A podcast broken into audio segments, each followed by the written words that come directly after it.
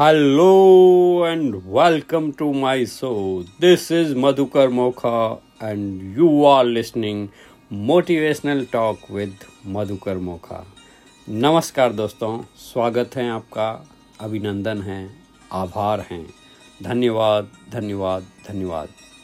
दोस्तों, आज का मोती, ज्ञान मोती इस प्रकार हैं कि तनाव, चिंता और दबाव अपने विचारों को भविष्य में पहुँचाने और किसी बुरी चीज़ की कल्पना करने से आते हैं।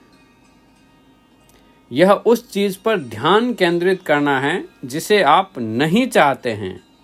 अगर आपको यह लगने लगे कि आपका मन नकारात्मक ढंग से भविष्य की ओर जा रहा है तो वर्तमान पर गहराई से ध्यान केंद्रित करें।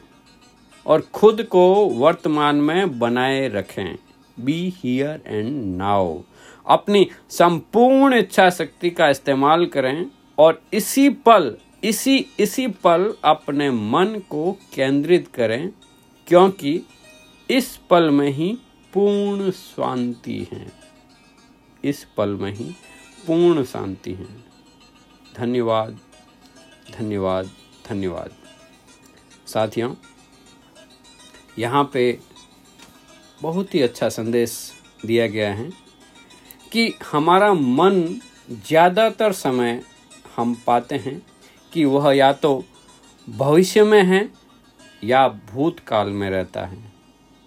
दोस्तों past is neither good nor bad it's just dead and future yet to come तो हमारे पास जीवन जीने के लिए जो पल हैं, वह सिर्फ़ है वर्तमान। यह क्षण अभी इसी वक्त, क्योंकि सारे के सारे जो एक्शन हैं, जो कर्म हैं, जो आप ले सकते हैं, वह सिर्फ़ अभी इसी वक्त यही पल है। और यह पल पूर्ण शांति में है, दोस्तों। हम धीरे धीरे यदि अभ्यास करें इसका तो आप पाएँगे अथाह शांति। सिर्फ़ हमें पास्ट से सीखना है, गलतियों से सीखना है, क्योंकि एक ही गलती को यदि इंसान वापस दोहराता है तो यह उसका डिसीज़न हो गया, उसकी चॉइस हो गई। और फ्यूचर तो यदि हमने वर्तमान सही कर दिया तो फ्यूचर अपने आप बन जाएगा। तो इस पल को हमेशा जीने के लिए एक ही चॉइस जब भी आप ज़िंदगी में इन ए फिक्स हो जाते हैं, सोचते हैं कि ये करूँ, उधर जाऊँ, आधे चारों तरफ़ से यदि समस्याओं से घिर जाते हैं, तब भी यही एक ही काम करना है कि उस वक्त जो काम कर रहे हैं, उसके ऊपर पूर्ण रूप से फोकस करना है, ध्यान देना है। फिर प्रकृति अपने आप कोई रास्ता निकाल के आपकी मदद कर देगी। Just trust the process and flow with the flow दोस्तों, एक छोटी सी कहानी आपने कई बार सुनी होगी कि एक जंगल के अंदर एक गर्भवती हिरणी थी, जो प्रसव पीड़ा में बेचैन होकर भाग रही थी। वह चलते चलते एक नदी के छोर के आगे पहुँची, जहाँ सामने नदी चल रही थी। और दोस्तों, देखिए कुदरत का भी क्या खेल रहा कि अचानक से पीछे से तेज बिजली चमकी और बादल छाए हुए थे, और बिजली से गिरने से पीछे जंगल के अंदर आग लग गई। और भयंकर दावा न लाग। अब पीछे का रास्ता बंद हो गया। तभी वह हिरणी एक तरफ़ तो प्रसव की पीड़ा, दूसरी तरफ़ ये विकराल आग। वह क्या देखती हैं? उसके बाई तरफ़ जैसे ही वो भागने लगती है, तब सामने दिखता है कि एक शिकारी हाथ में तीर कमान लिए हुए खड़ा है। उधर सामने दिख रहा है। तो पुनः वापस मुड़ी क्योंकि दो साइड ब्लॉक होगी, तीसरी भी ब्लॉक होगी। चौथी साइड, राइट साइड में उसने जैसे ही देखा भागने की कोशिश की तो आगे एक शेर दिख रहा था। अब चारों तरफ़ से पैक। हमारे साथ भी ज़िंदगी में ऐसा हो सकता है।